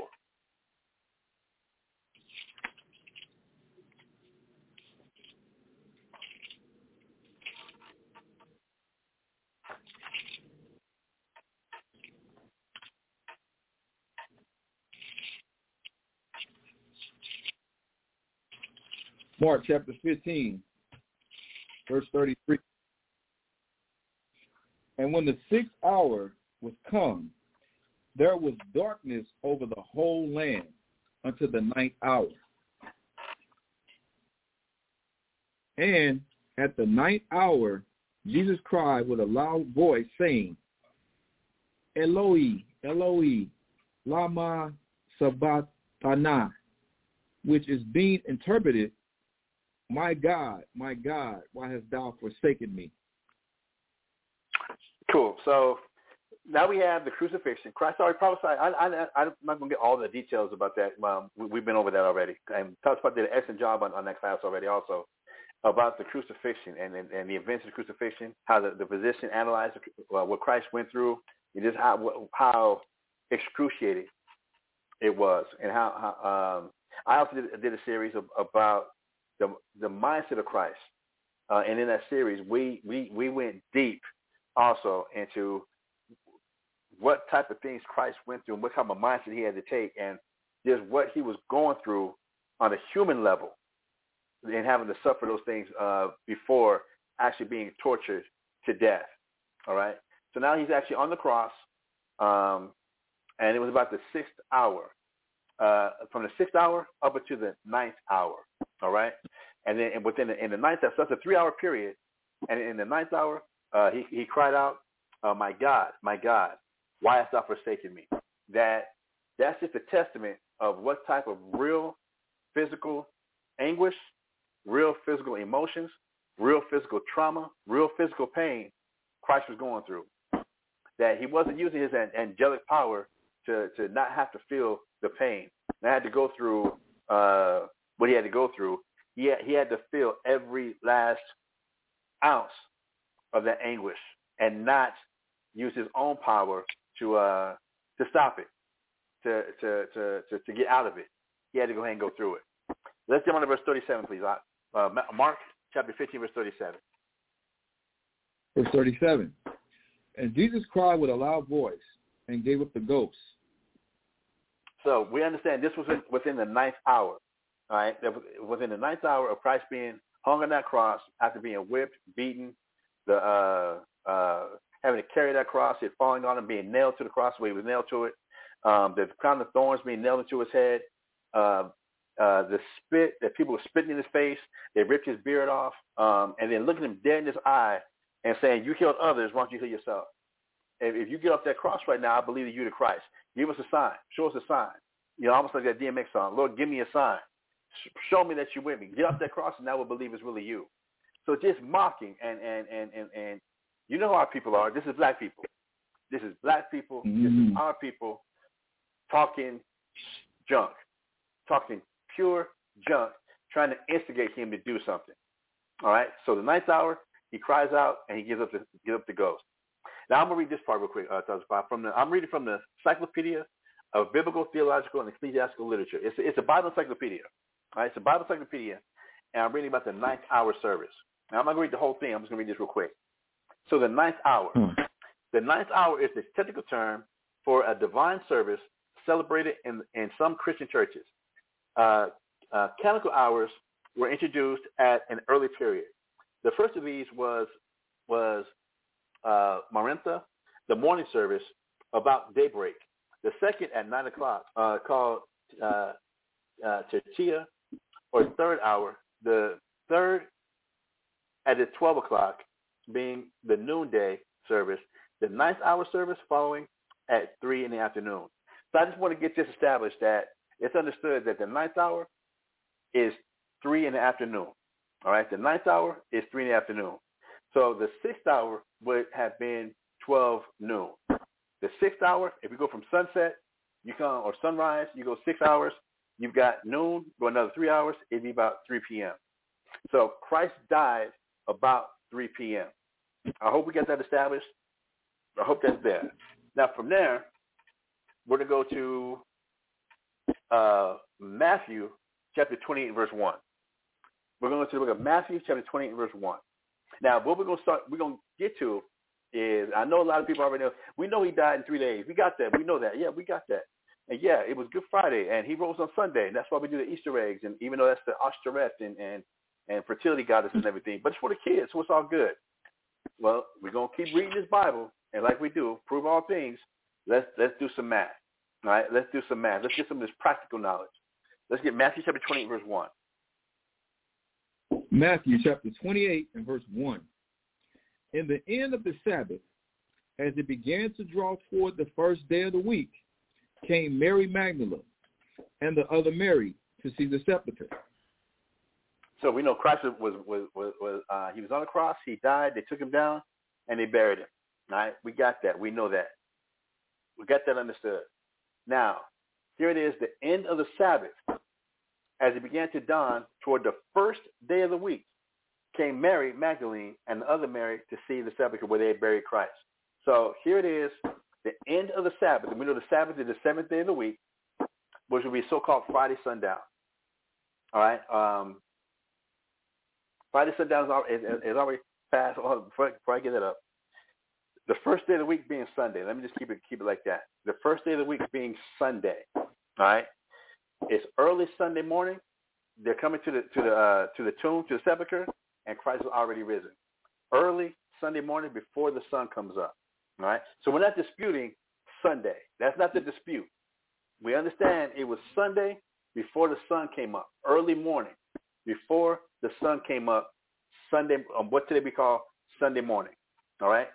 Let's go to uh, that was Matthew 28 and verse one. Let's get Mark chapter 16 verses one and two. Mark chapter 16 verses one and two.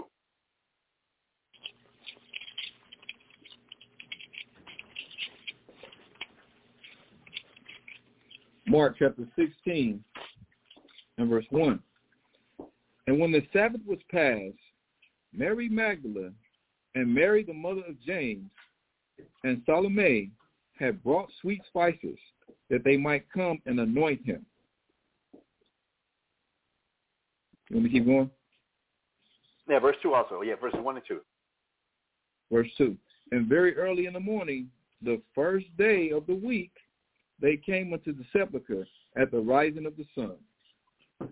So here it is again, the first day of the week, early in the morning, before the sun came up. As it's coming up, they're at the sepulcher. They're at uh, the tomb where they buried Christ. Right, and he, we're gonna find out he was already risen. But this is early Sunday morning, the first day of the week. Early Sunday, the first day of the week. Let's get Luke chapter 24. Uh, we're going to read verses 1 through 8. Luke chapter 24, verses 1 through 8. Mm-hmm. You know what? I take it back. Before we get that, let's get St. John chapter 20, verse 1. Then we'll come back to Luke. Let's get St. John chapter 20, verse 1. And then we're going to come back to Luke.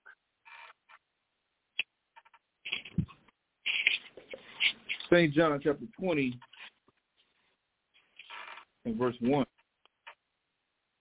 The first day of the week cometh Mary Magdalene early, when it was yet dark, unto the sepulchre. Seeth the stone taken away from the sepulchre. Okay. So again, here we have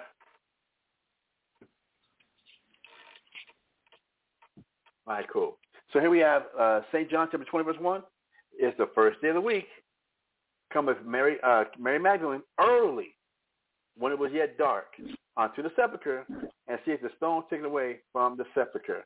And all we're establishing, like everybody does know, that Christ was risen already by Sunday morning. Before the sun came up, Christ had already risen from the dead. All right, Christ had already risen from the dead early Sunday morning before the sun came up.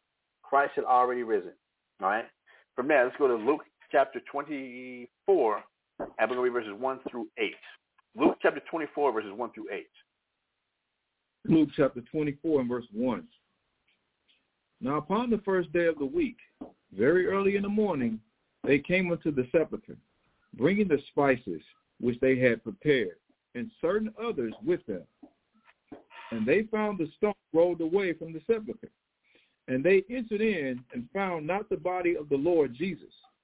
And it came to pass, as they were, were, were much perplexed about thereabout, behold, two men stood by them in shining garments. And and as they were afraid and bowed down their faces to the earth, they said unto them, Why seek ye the living among the dead? He is not here, but is risen.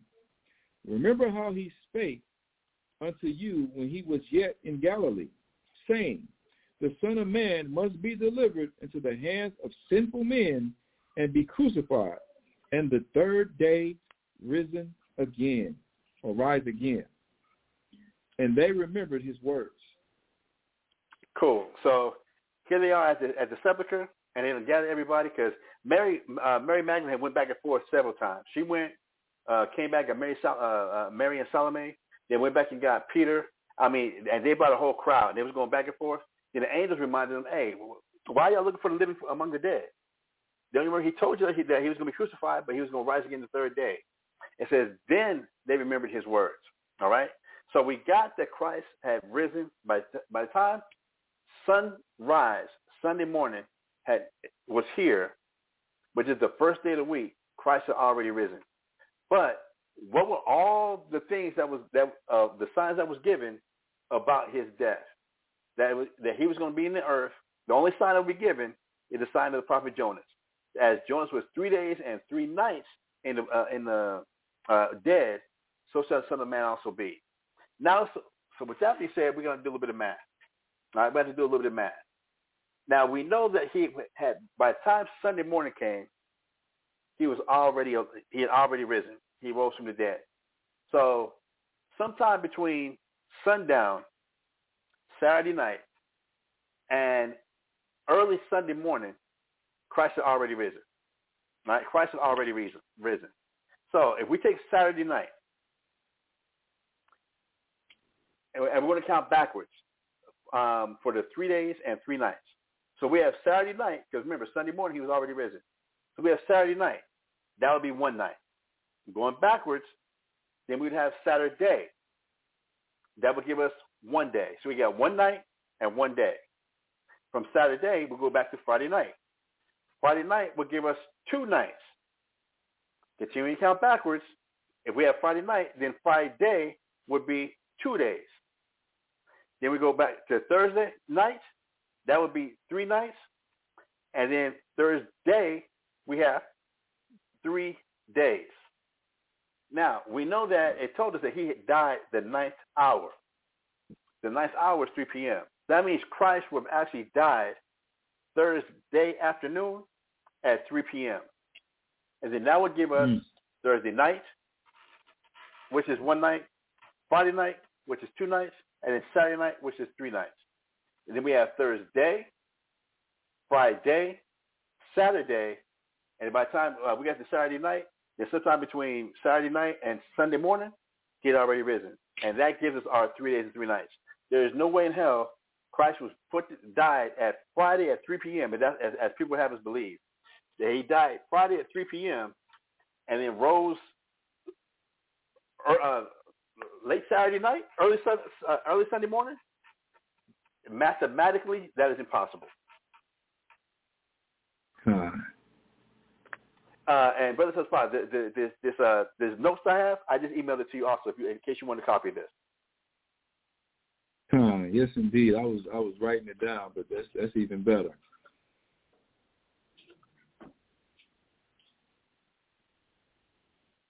Did you have any more of that? I... No, I uh I, I just I, I was trying to keep it as I was trying to keep it as streamlined as possible, brother. I, I'm telling you right now.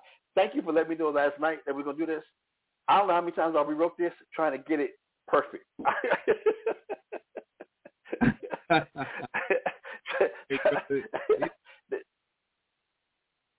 it's crystal clear. I I like the way you broke it down, walking it backwards, because that that that that is the one thing that I've always been confused on because I got Esau's time in my mind, and I'm trying to mix it with biblical time, and we know that the day starts in the evening, so that always uh, boggled my mind.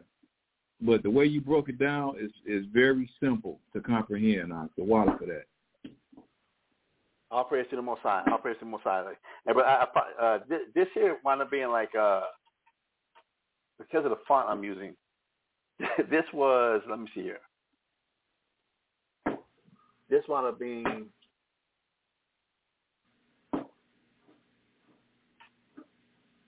seven pages. Before I I streamlined it, but we was looking at like 15 pages. I, I I I have uh, website links and, and all type of stuff I, that I was going I was going ham in, but I was like, nope, nope, nope. Let's just let's just let let's let's try and make it as easy and as simple as possible, so uh, we all get some understanding. We, we all we all can get this. God, the water, bro. That was right on point, brother. Now, this is my question, bro. Now, I, I was going back over your class, and, and again, I love the class that, that you that you're doing with this this edification. Besides, like I said, where my mind was going with this was still proving how uh, how much we've been lied to about Christ, how we worship. Like, like your last class, you was going into Easter and the giant egg, uh, uh Easter, Ashtoreth, uh, Venus, um, and the fertility goddesses and, and, and how we worship our things that we don't really understand what the hell it is we're worshiping. Uh, and again, as well as that, from there's no way in hell we get from Friday, Good Friday. If it was Friday at 3 p.m., then we got fr- uh, Friday at 3 p.m., then Friday night, Saturday, then Saturday night, and and that right there is only two nights in one day or two days in one night. How the hell would he have already risen between Saturday Saturday night and Sunday morning? That just something's off. Something's wrong with that. That does not compute. But they have a people believing this, and there was only. I'm sorry, I'm not sure if you had it or where, where he was going, but I was reminded of Romans chapter one, where it says, uh, "Who changed the truth of God into a lie?"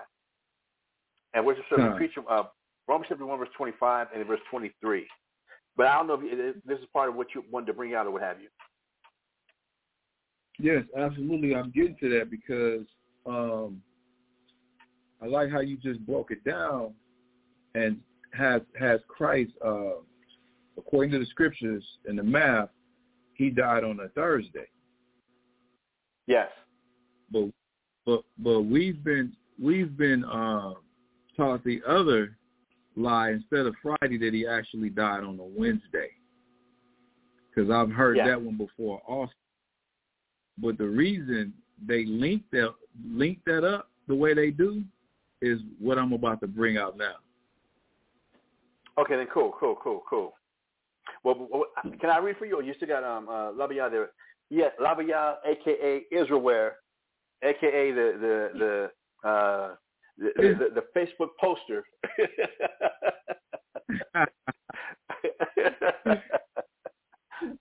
yeah, I got Labaya here and uh Kobe Kobe two. Arkaya decided to join us. All right, cool, cool, cool, cool. Arkaya, all right there.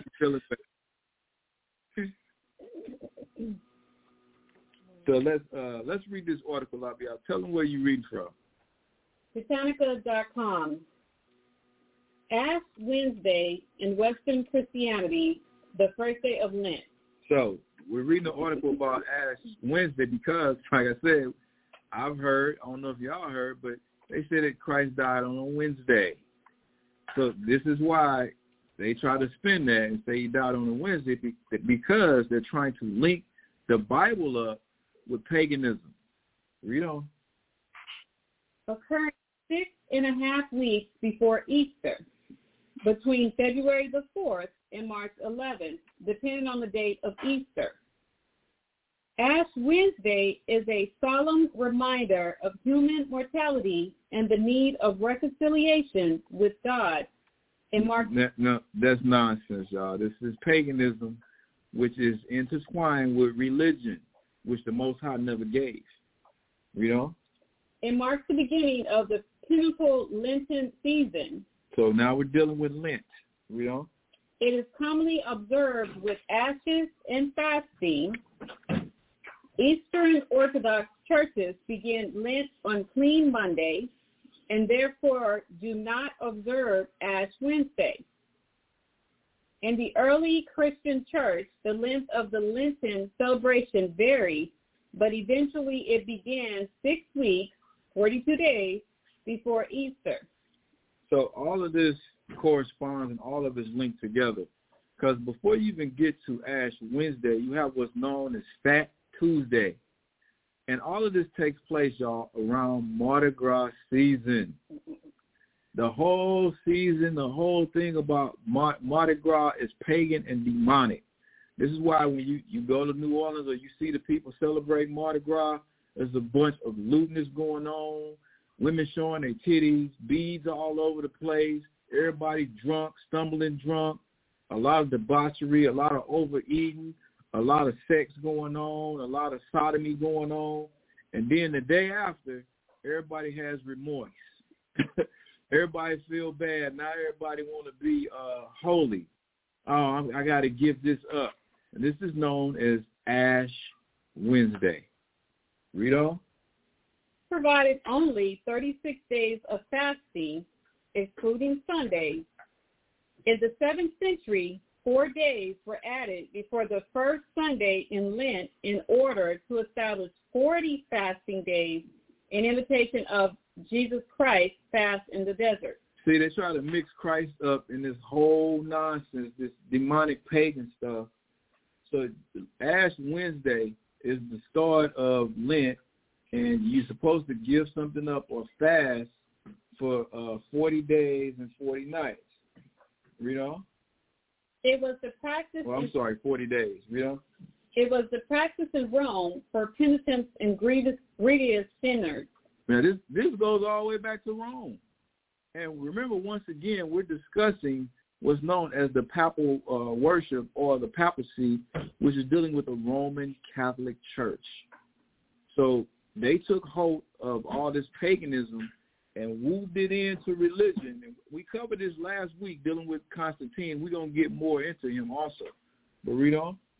And grievous sinners to begin their period of public penance on the first day of Lent in preparation for their restoration, restoration to the sacrament of the Eucharist.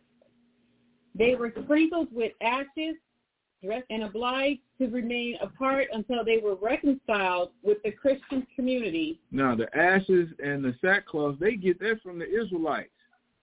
Y'all remember if we had lost a loved one or if we was going through a tough period of time where the Most High had his finger on us, on us, we would put on sackcloth and we would have ashes and throw ashes all over our body, all over our faces, and we just would be mourning. This was a sign of mourning. So this is where they get it from. So they're mixing paganism once again with the Bible. Read on. Christian community on Maundy Thursday, the Thursday before Easter. When these practices fell into disuse, 8th to 10th century, the beginning of the pinnacle season of Lent was symbolized by placing ashes on the heads of the entire congregation. ashes on the head of the entire congregation. So people walking around, and y'all see it too. Ash Wednesday, people have these damn ashes on their head. I remember the first time I seen it, I'm like, man, what the hell is going on? I thought I was in the um a horror movie or something. Seeing people with this crap on their forehead, I'm like, man, what is this? What what's the significance of this? But this is what it's talking about. Remember, this is done publicly. Now, this is what Christ told us about fasting. Let's get Matthew chapter 6, and we're going to start at verse 16. This is the way you're supposed to fast. And remember, in this article we read, all of this stuff was did publicly for everybody to see.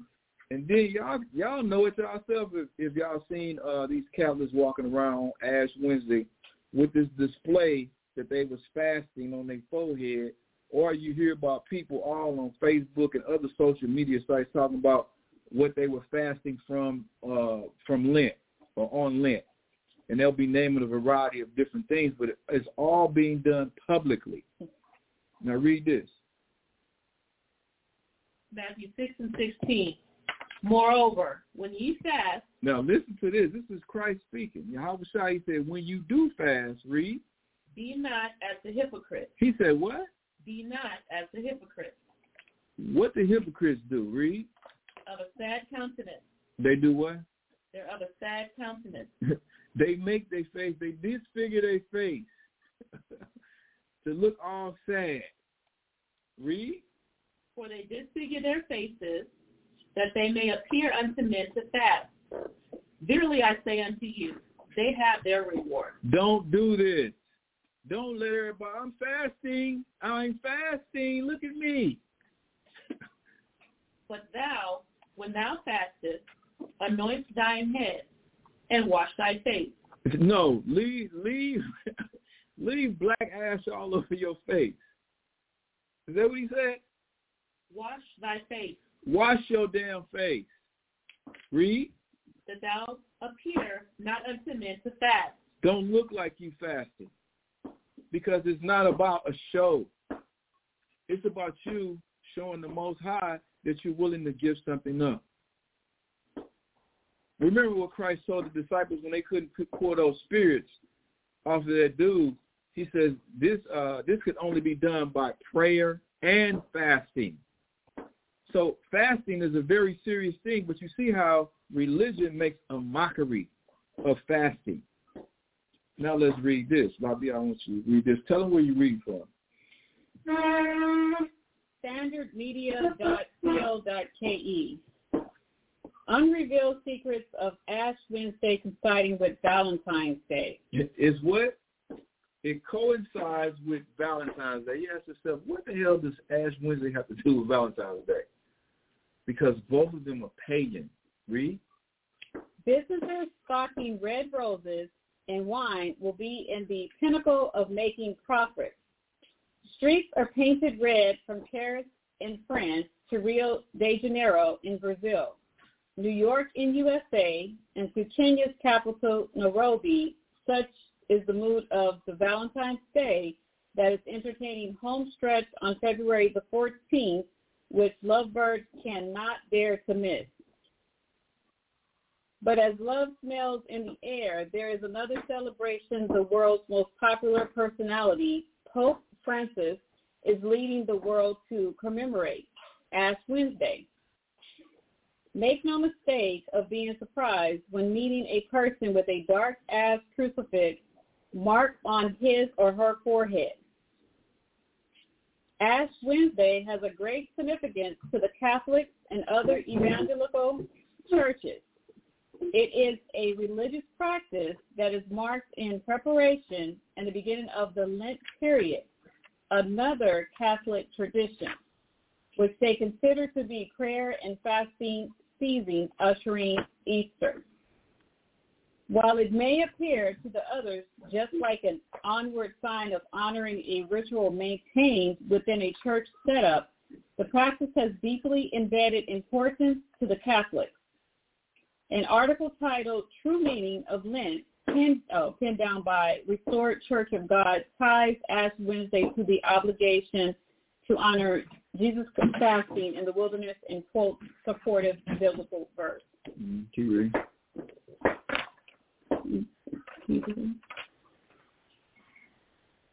From Ash Wednesday to Easter, many solemnly, solemnly mark their foreheads with ash, fasting or abstaining from certain foods or physical pleasures for 40 days.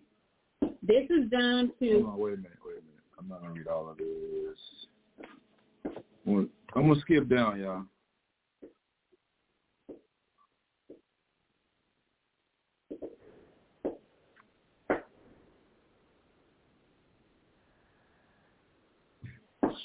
Story right here.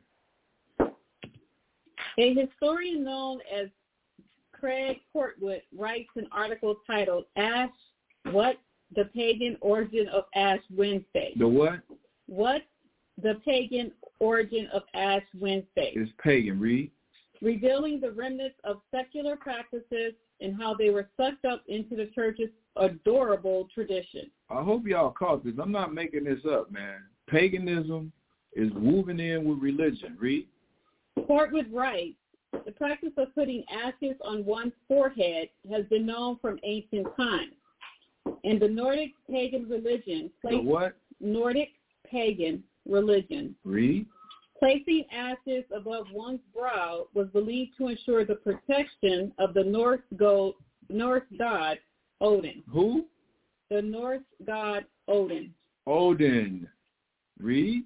This practice spread to Europe during the Vikings conquest.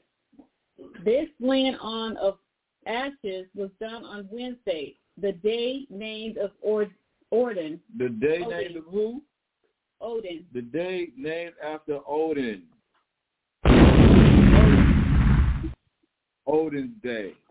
I remember the show, uh, if y'all ever seen it, American Gods. I don't know if it still comes on, but the character uh, name, the character's name on the show, they called him Wednesday, but he was Odin. So the ashes on the forehead that's the that's the worship of Odin. Keep reading this. According to his view, there is no biblical command compelling Christians to participate of the Ash Wednesday, and neither did Christ nor his apostles practice it. Because you won't find this nowhere in the Bible. Read. Catholic Encyclopedia reveals that the practice, the practice commenced in the 8th century after Christ had resurrected.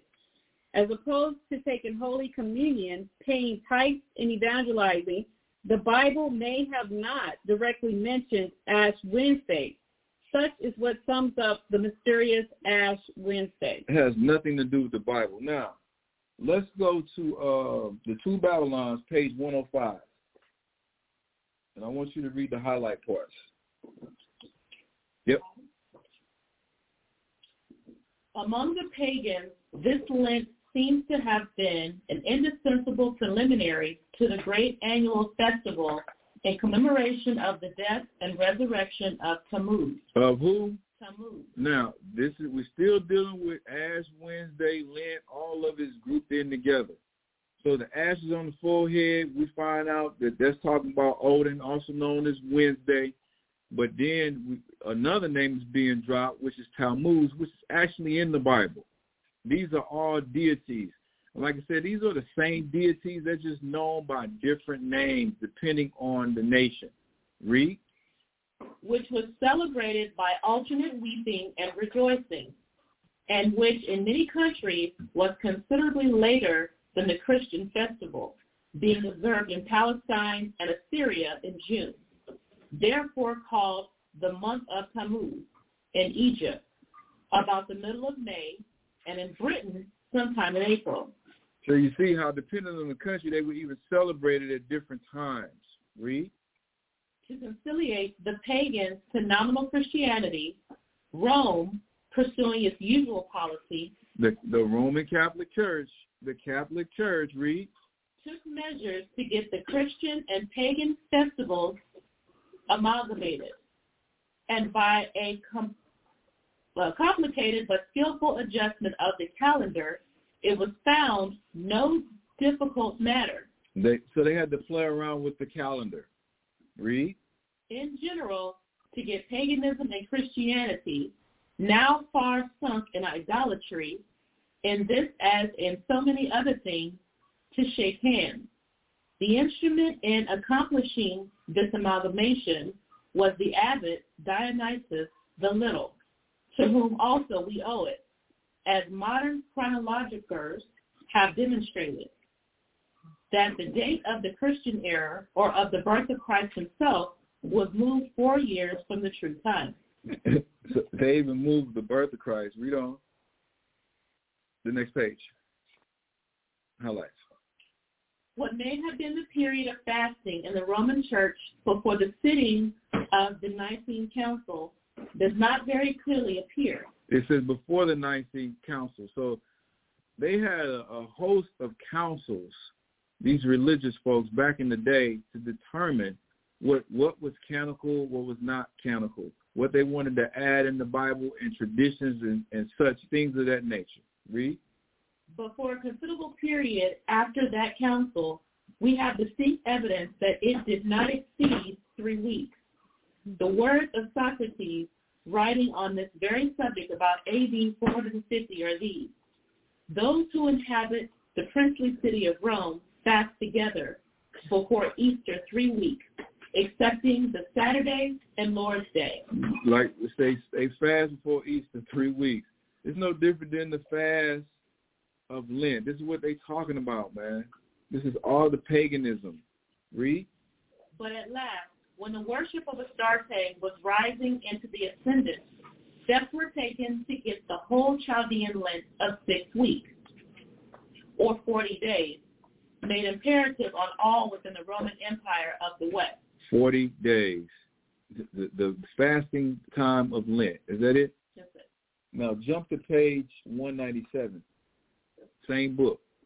The Two Babylons, y'all, by uh, Reverend Alexander Hislop. There is yet one more symbol of the Romish worship to be noticed, and that is the sign of the cross. The sign of what? The cross. Because that's what they make on their forehead with the ash. They make the sign of the cross. Read. In the papal system, as is well known, the sign of the cross and the image of the cross are all in all. No prayer can be said, no worship engaged in, no step almost can be taken without the frequent use of the sign of the cross. And y'all know how y'all see people doing it now this day and age. They make a cross over their chest and head before they do anything, before they go in places. This is what it's talking about. Read. The cross is looked upon as the grand charm, as the great refuge in every season of danger, in every hour of temptation, as the infallible preservation from all the powers of darkness. The cross is adored with all the homage due only to the Most High, and for anyone to call it in the hearing of genuine Romanists by the scriptural term, the accursed tree is a mortal offense. Read. To say that superstitious feeling for the sign of the cross, such worship as Rome pays to a wooden or metal cross, ever grew out of the saying of Paul. You can't talk about that cross. And, and what about what about people known for rocking the damn cross around their neck, man? I don't care who you is, what tribe you from, you was rocking that cross because you thought it had something to do with the Most High. We're going to find out it has nothing, absolutely nothing to do with the Most High or Christ. Read. God forbid, excuse me, God forbid that I should glory save in the cross of our Lord Jesus Christ. That is, in the doctrine of Christ crucified is a mere absurdity a shallow subterfuge and pretense. He said this is absurd. We're going to find out why he says this. Read. The magic virtues attributed to the so-called sign of the cross, the worship bestowed on it, never came from such a source. The same sign of the cross that Rome now worships was used in the Babylon mysteries. It was used in what? Babylonian mysteries. Read. Was applied by paganism to the same magic purposes, was honored with the same honors. That which is now called the Christian cross was originally no Christian emblem at all. What was it? But was the mystic Tau of the Chaldeans and Egyptians. The mystic Tau of the Chaldeans and the Egyptians. Y'all know that thing that the Egyptians used to wear that you see niggas in the conscious community wearing? They call a ankh. Hmm. That's where they get it from. We gonna find it goes deeper. Read. The true original form of the letter T, the initial. So the the cross is not a cross at all. It's the letter what? T. The letter T. Read. The initial of the name of Tammuz. The initial of who? Tammuz. The cross is the symbol for Tammuz. I hope y'all are hearing this. Read. Which in Hebrew, radically, the name as ancient Chaldee, as found on coin, was formed as in number one of the accompanying woodcut figure, and in Eritrean and Coptic, as in numbers two and three. That mystic tau was marked in baptism on the foreheads of those initiated in the mystery. Where they put it at? On the foreheads of those initiated. Sounds familiar, like Ash Wednesday? And was used in every variety of way as the most sacred symbol. To identify Tammuz with the sun, it was joined sometimes to the circle of the sun. Tammuz, is the sun worship. This is where they get the the word Sunday from. It's the worship of the sun god. This is why they changed the Sabbath. Constantine changed the Sabbath from Saturday to Sunday because he was a sun god worshiper. We're finding out the sun god is Tammuz. Read. Sometimes it was inserted in the circle. So sometimes they would have a cross, and I know y'all probably seen it. They have the cross, and then they have the circle around the cross. This is what it's talking about. That cross is not a cross; it's a T. You're worshiping Tammuz with your Jesus piece around your neck. Read. Whether the Maltese cross, which the Romanish bishops append to their name as a symbol of their episcopal dignity, is the letter T, may be doubtful. But there seems no reason to doubt that that Maltese cross is an express symbol of the sun. For Layard found it as a sacred symbol in Nineveh in such a connection has led him to identify it with the sun. The mystic Tau, as the symbol of the great divinity, was called, quote, the sun, excuse me, the sign of life. It was used as an amulet over the heart. It was marked on the official garments of the priests, as on the official garments of the priests of Rome. Now I got to get this. Hold that archive. Labaya, let's get uh, Ezekiel chapter 8. And we're going to start at verse, I want you to read verse 1 and we're going to jump.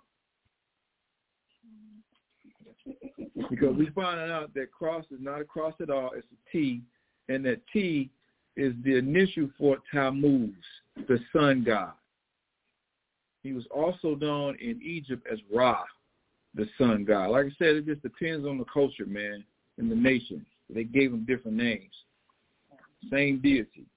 So Ezekiel chapter, chapter 8 and verse 1. I'm going to read it so you find it. It says, And it came to pass in the sixth year, in the sixth month, in the fifth day of the month, as I sat in my house, and the elders of Judah, that the hand of the Lord God fell there upon me. So this is Ezekiel. Now we're going to jump down to verse 13.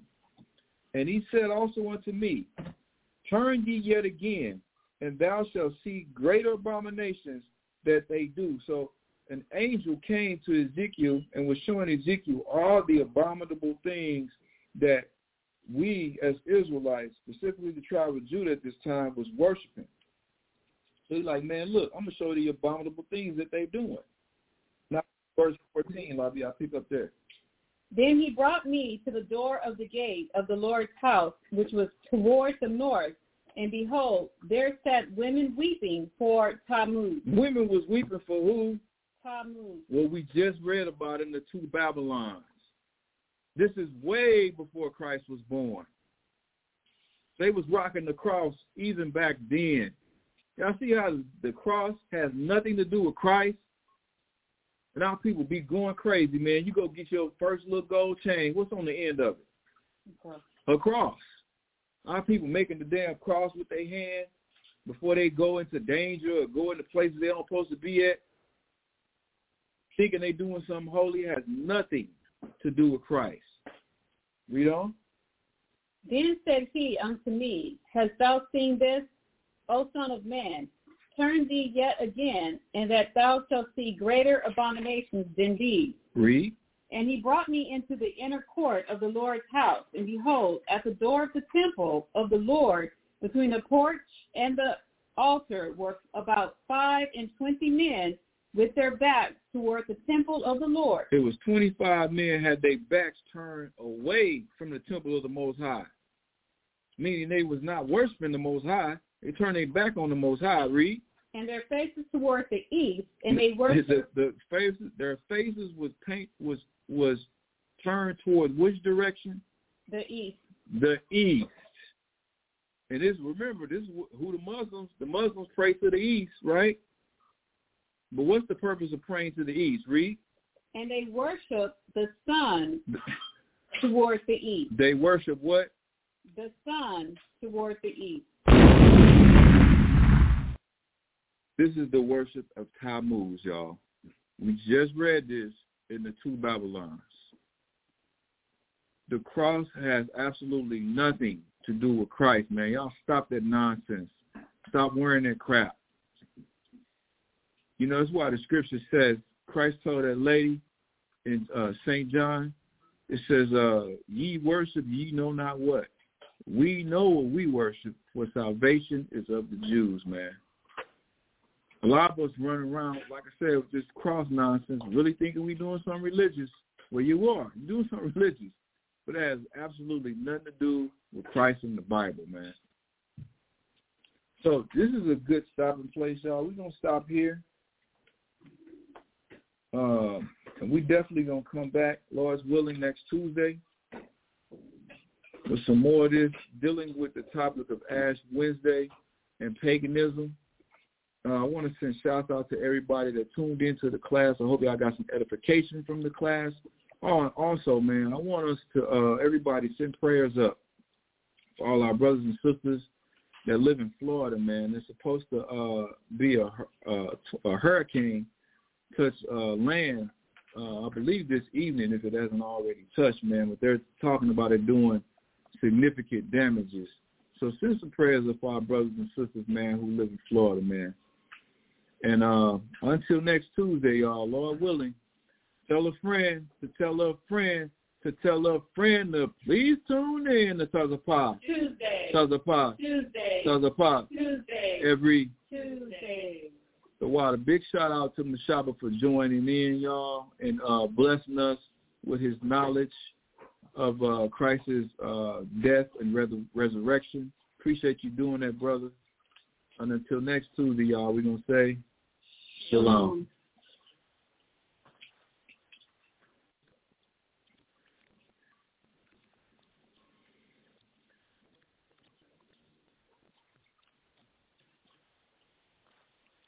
Judy was boring. Hello. Then Judy discovered ChumbaCasino.com. It's my little escape. Now Judy's the life of the party. Oh, baby, Mama's bringing home the bacon. Whoa, take it easy, Judy.